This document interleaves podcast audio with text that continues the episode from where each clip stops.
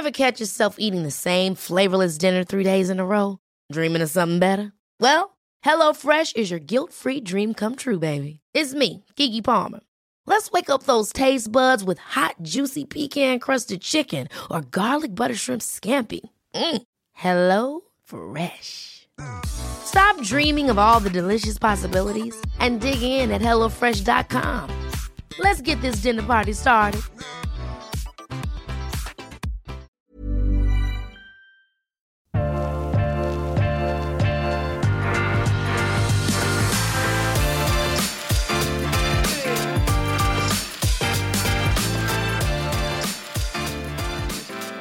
Ja, og igjen kan vi ønske velkommen til ukens uh, podkast med en ny gjest i studio.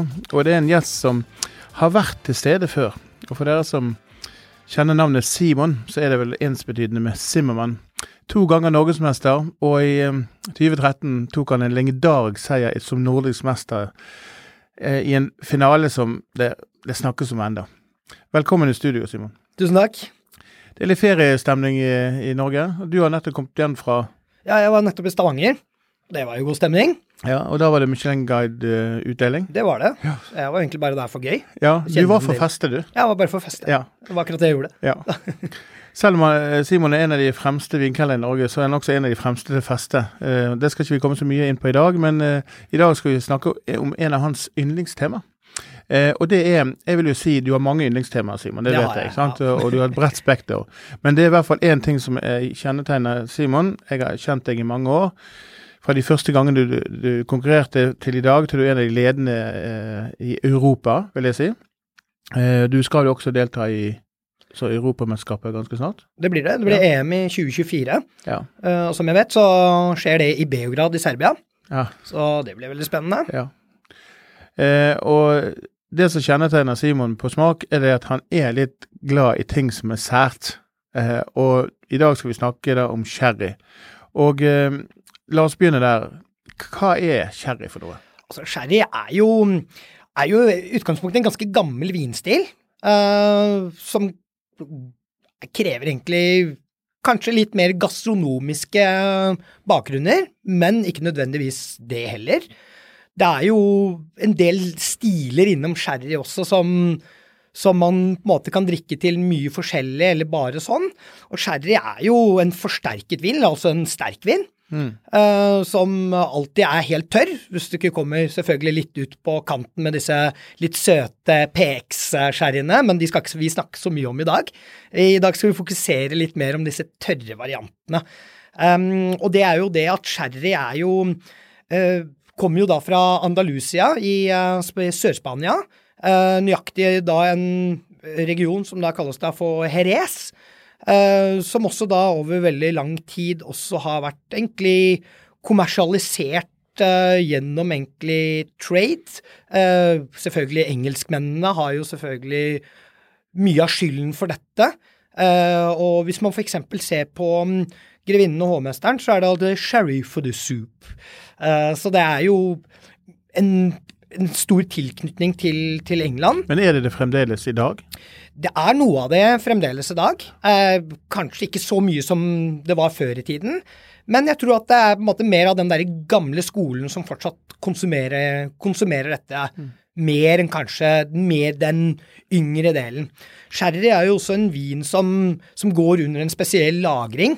Altså Den ligger under et spesielt um, gjærlag som da er kjent som flor, som vi også da blant annet kan finne i versjonviner fra Jura, blant annet. Som også gir da en litt sånn spesiell karakter. Helt særegen Litt sære karakter. Ja. og så nesten litt sånn hint Ja. mot sånn nøtter, mandler, tørka frukter, eh, og som oftest noen ganger eh, litt mer mot den saltaktige delen, da. Og spesielt eh, hvor vi da er i, i rundt området Jerez, som det er pur um, uh, pur kalk, egentlig. Uh, jord som man kaller for albaritza. uh, som er egentlig kritthvitt, altså det er jo kritt med andre ord, som også gir da dette lille spesielle Kan jo brukes som det òg. Hva sa du? De kan brukes som det. Kan brukes som Men det kan brukes som det også. også. Du har ikke vært der nede og tagget? Da, Nei, jeg har ikke vært der nede og tagget, men jeg stjal en klump fra Ole Martin Alfsen under vinkelleren i 2010 en gang. Ja, Vet han om det? Jeg tror han vet om det, Ja. fordi at den steinen kom aldri tilbake når vi sendte den rundt. Så da var jo jeg som fikk skylden med en gang. Ja, okay, men er Så jeg måtte leve den Ja, tilbake. da får du bare be om skyld i den tiden det kommer. Men, um, men hvorfor gikk det galt med, med, med sherry eh, når vi har så stort utvalg av viner? Altså, hvorfor? Det, det selges jo lite. Det gjør jo det. Eh, Sherry er jo litt Er sånn utdatert. Ja, det, det er utdatert. Altså det som man kjenner til, er jo som du sier, gamle damer som drikker det. Og da snakker vi ikke om den stilen som vi skal snakke om i dag.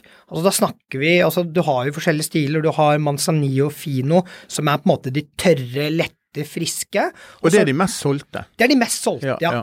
Eh, og det er jo også de som på en måte også krever minst lagring.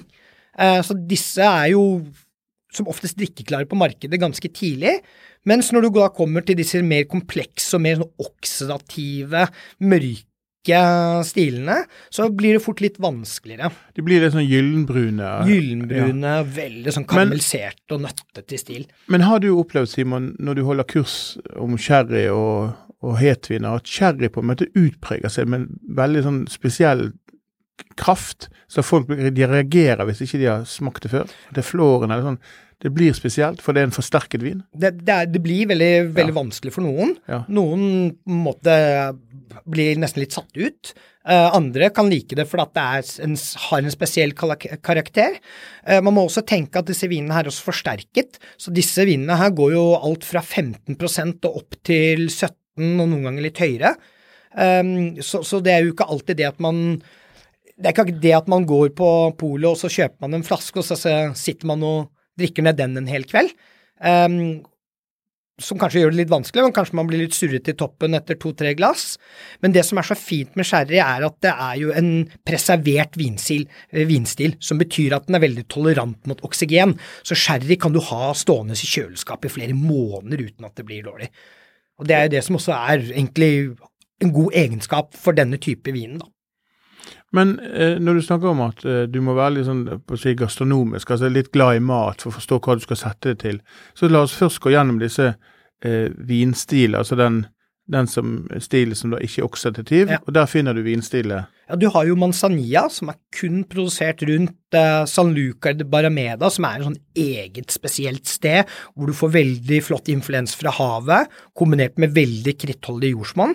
Så vil disse vinene være veldig lyse, crispe, veldig saltaktige, nesten liksom mandel, mandelblomstnøtteaktige, veldig friske og gode. Så, så man kan si hvis man skal ha en aperitiff, eller for eksempel østers, kaviar for eksempel, så er dette her helt ypperlige vinen. Så du må øke fethetsgraden i maten, altså mot østersen, og så saltinnhold. Det er og ting som du kan ja. Ja, absolutt. Eller for eksempel spekeskinker, sånn som eksempel Iberico uh, osv. Altså lagrede spekeskinker. Ja.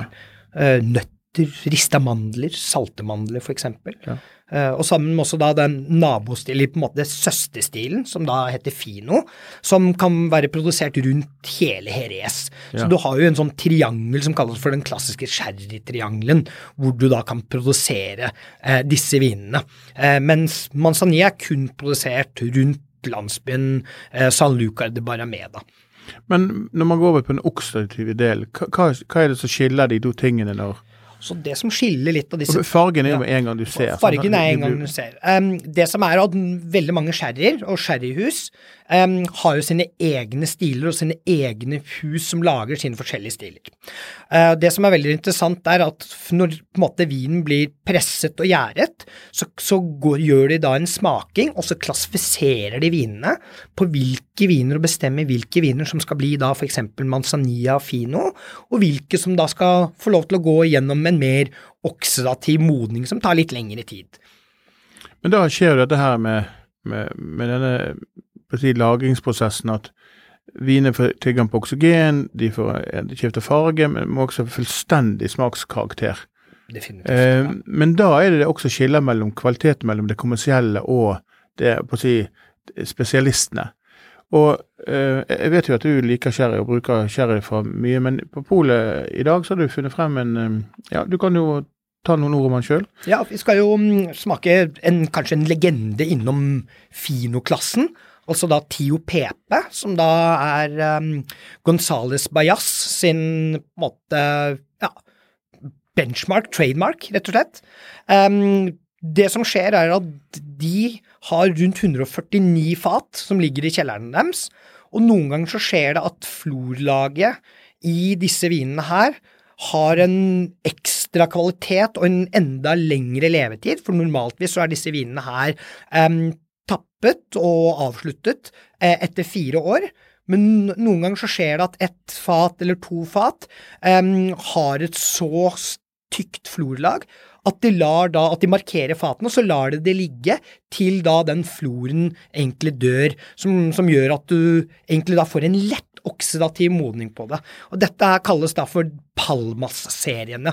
Så du har Un Palmas, Dos Palmas og Tres Palmas, som da går da fra seks, åtte og ti år under flor, som da er ganske lang tid. Uh, I dag skal vi ha Tres Palmas, som har ligget under ti år. Um, som kanskje er en god mellomting mellom en Fino og en Amontillado, som da er en, på en måte neste steg videre etter Manzanillo Fino-klassen. Men vi snakker jo om sjeldne ting.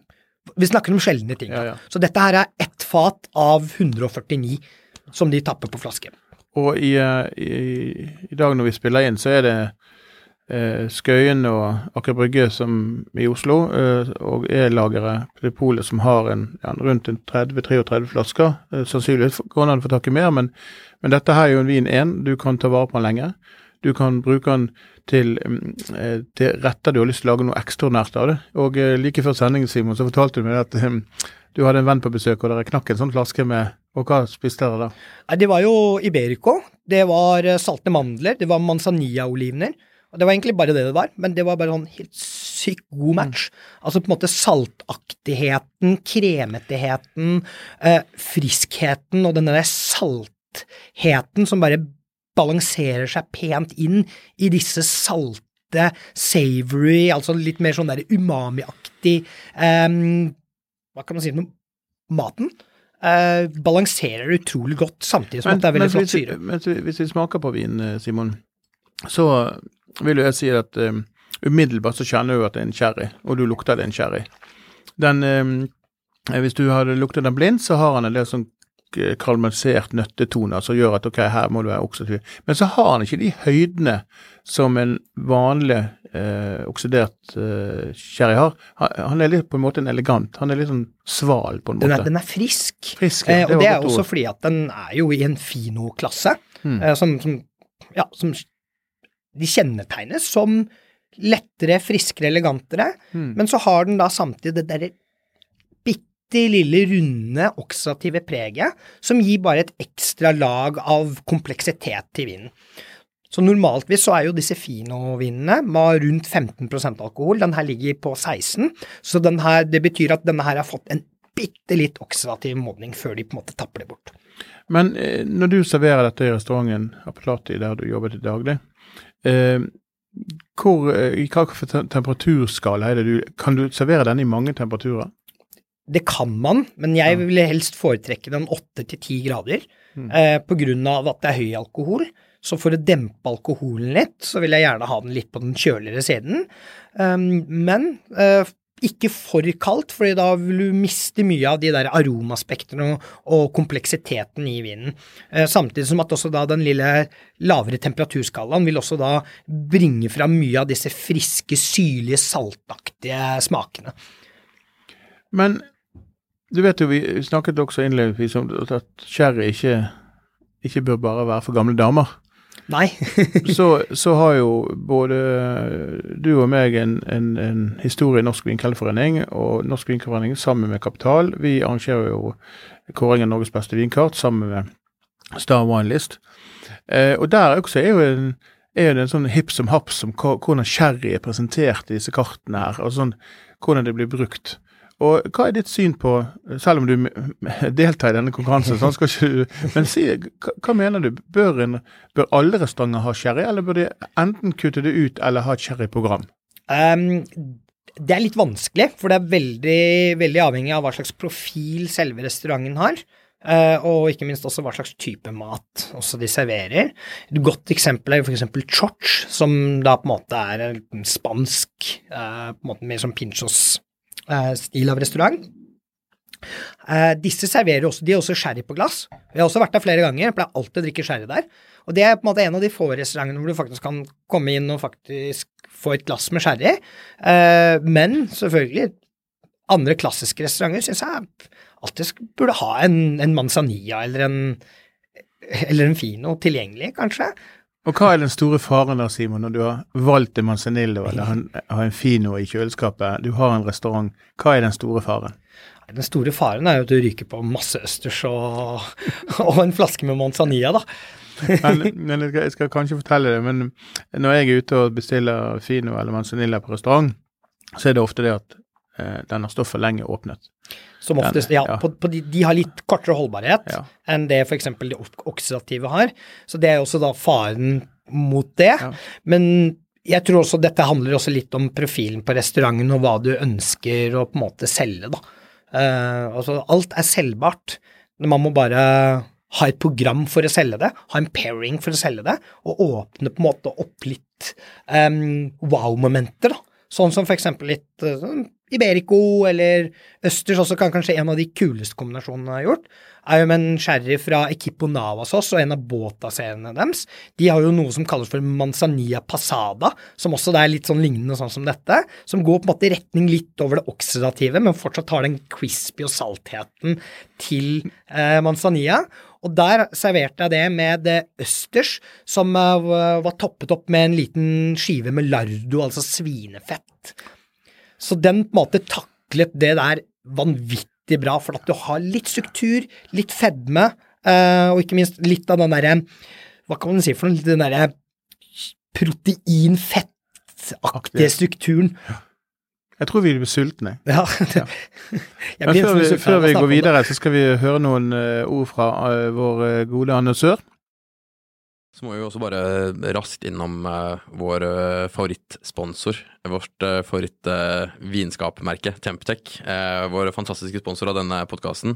hvis du er på jakt etter vinskap, og hvis du hører på den podkasten, så, så bør du nesten være på jakt etter et eh, vinskap. Eh, da bør du lete etter Temptec. De har en serie som heter Prestige-serien. Det er deres, en av deres eh, toppserier. Uh, Temptec eh, sin Prestige-serie kommer i forskjellige størrelser. De kan bygges inn i kjøkkenet, de kan settes eh, frittstående. Så uansett hvor du tenker å ha vinskap, så passer Prestige-serien inn. Eh, de ser lekre ut. De, de, de er laget høy kvalitet. De har tre hyller. LED-belysning, du kan eh, justere temperatur, lys, eh, luftfuktighet. Du, det er du, alt du ønsker i et uh, ordentlig vinskap. Det har denne serien. Uh, du, du går for uh, toppen her. Um, og eh, som vi har nevnt tidligere, eh, en liten kul del av disse vinskapene i Prestige Temtec er at hvis du har noen vinflasker du har lyst til å vise litt ekstra fram, så har de det de kaller for sånn label view. Det er litt teit, men det er også litt kult, jeg må si det. Eh, du vil minnes på hva du har liggende i vente som du kan glede deg til i fremtiden. Da har det sånn at du kan legge noen av vinflaskene sånn at du ser etiketten litt mer. Det er ikke bare et kjedelig tomt skap med, med anonyme, flasker. Um, eh, Temptec sin Prestige-serie. Supre vinskap. Hvis du er på jakt etter vinskap, så, så sjekk de ut. De selges bare hos eh, Power. Så igjen, Temptech, tusen takk for at dere sponser denne podkasten. Og hvis du er på jakt etter et, eh, et vinskap, sjekk ut Temptech. Er du opptatt av gode vinskap hjemme da, Simon? Ja, det syns jeg. Hva, um, hvordan har det gått med vinskapssamlingen din? Har du, har du fortsatt uh ett vinskap og overfylte rom ved siden av, eller? Nei, jeg har et vinskap. Ja. Det er ikke overfylt, men det er jo ikke tomt heller. For, det, for du, har, du har en par spesielle viner hjemme. Jeg vet, jeg vet at en gang under premiene for, for uh, vinkelner uh, uh, Eller jeg tror det var norsk mester, så vant du å lage en vin. Stemmer, Det stemmer. Fra Toskana. Hvordan gikk det med det prosjektet? Jo, det har gått veldig bra. Du drakk det opp? Nei, jeg har fortsatt flasken Vi lagde 600 magnummer, så jeg har fortsatt flaske nummer 1 og nummer 600 liggende hjemme. Okay, så, Så du første og siste. der. Ja, men det er godt. Så når de skal drikkes, det vet jeg ikke. De Ja, ligger okay. der og koser seg. Så. Men eh, før vi avslutter her i dag med, med en liten sånn inntreden i, i så vil jeg bare si at eh, eh, Hva vil du tro er den største utfordringen til sherry i fremtiden i Norge? Altså, Vi ser jo det at på polet, hvis du tar et blikk over sherry, så er det noen pol de tar inn litt spesielle varianter. Spesialpol de tar inn for dann danne vann. Men og selv om det skrives både artikler opp og mente med det, så er det sånn ah, gjør, gjør vi noe feil? Det, altså, for, det, for det snakker man om 30 år frem i tid, eller 10 år frem i tid, så, så ser du at portvin, madeira, er jo mer poppis enn det sherry er. Og sherry har jo til tross for at du, hvis du serverer en PX med en sjokolade eller til noe, så er det fantastisk godt, sant? men det er veldig søtt. sant? Eh, hva, hva, skal til for at folk skal forstå hva sherry er? Må man liksom ringe til bestefar og bestemor og si du kom på besøk, eller? Nei, det tror jeg faktisk ikke. For mye av den sherryen som de drakk, det var jo det den gode gamle Bistrol Cream. Ja. Og Bistrol Cream er jo, er, er jo en liten ting for seg selv. Ja. For det er jo nemlig en utblandet sherry, altså enten en Oloroso eller en Amontillado, som har tilsatt Hva kan man si for noe nesten litt sånn overmoden druejus, bare for å gi litt sødme. Så jeg tror kanskje at man Syns du ikke man- hisser litt opp igjen, Simon? ja, men det, det, my- mye av det så er det jo litt sånn at den generasjonen som drikker sherry, drakk vel mye av disse stilene her før. Eh, den generasjonen på en måte etter det syns det var ikke Tror jeg ikke er helt der. Ehm, så det, jeg tror det er litt vanskelig, men jeg tror at man må begynne litt. Um, man må tenke, tenke litt på samme måte som man drikker Jura, for eksempel. Ja, for det er et godt poeng, for det finnes Mm. jo en del vinmåter i, i, i verden. Altså, Du har jo Tokai, du har Jura, du, er mange steder. Er det andre steder som bruker flår som en del av elementet sitt til å Altså, det, Flor kan jo dukke opp i ny og ne. Ja. Um, altså, jeg vet jo at uh, Adi Badenhorst jo, har jo lagd en florvin, blant annet. Uh, som han har kun lagd to ganger eller noe sånt. Um, det fins jo alltid noen som har et fat som plutselig får flor. Jeg kan jo si at jeg har jo lagd en rosévin selv uh, med bordvinsdruer som plutselig fikk et lite tynt lag med flor. Så, så, så alt er jo mulig. Ja. Men de kommersielle tingene, der ligger de i Tokai, det ligger i, i, i Jura spesielt. Ja, Tokai Jura og, og Jerez er de Ja, der, der, Ja. der det er. Men ehm, det her var en eh, liten prat om sherry. Eh, alltid hyggelig å ha deg på besøk, Simon. Og ehm, hvordan går det med resten av sommeren? Vi skal ha deg på besøk om noen uker, men ehm, hvor går turen nå? Nei, akkurat nå, så hele juli er jeg hjemme, egentlig bare jobber. Og så blir det nok først litt ferie i september, kanskje noen litt småturer her og der, men eh, hele juli er som oftest en måned hvor jeg pleier å være hjemme. Men, men du jobber nå på Appellate? Jeg jobber nå på Appellate, jeg er åpent hele sommeren. Ja, der har vi et kjempegodt tips. Mulig at eh, Simon har en eh, kjær eller to på lur, så det Alltid Og så har han alltid noe sånn helt superelegant eh, på besøk. Tross alt en av Norges beste vinkart, og noen av Eller en av Norges beste vinkelder som du kan besøke i juli i Oslo, om du får plass. Ja, det det, det tror jeg nok. Julie Ja. er ganske rolig og balansert, så, Godt, så eh, jeg skal ikke se bort fra at vi har en del ledig. Så Hyggelig å se deg igjen, eh, og vi ses om noen uker, Simon. hyggelig å være her. Tusen takk.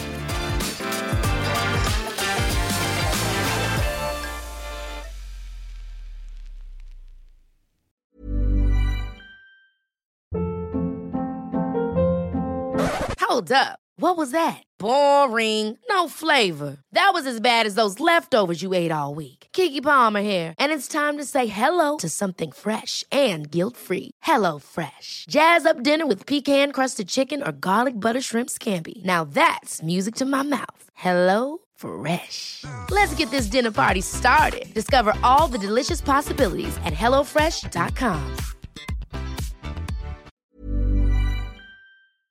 Ukens vindtips med Svein er en Finansavisen-podkast. Programleder er Svein Lindin, produsent er Lars Brenden Skram, og podkast- og videoansvarlig er Marius Mørk Larsen. Ansvarlig redaktør er Trygve Hegdar.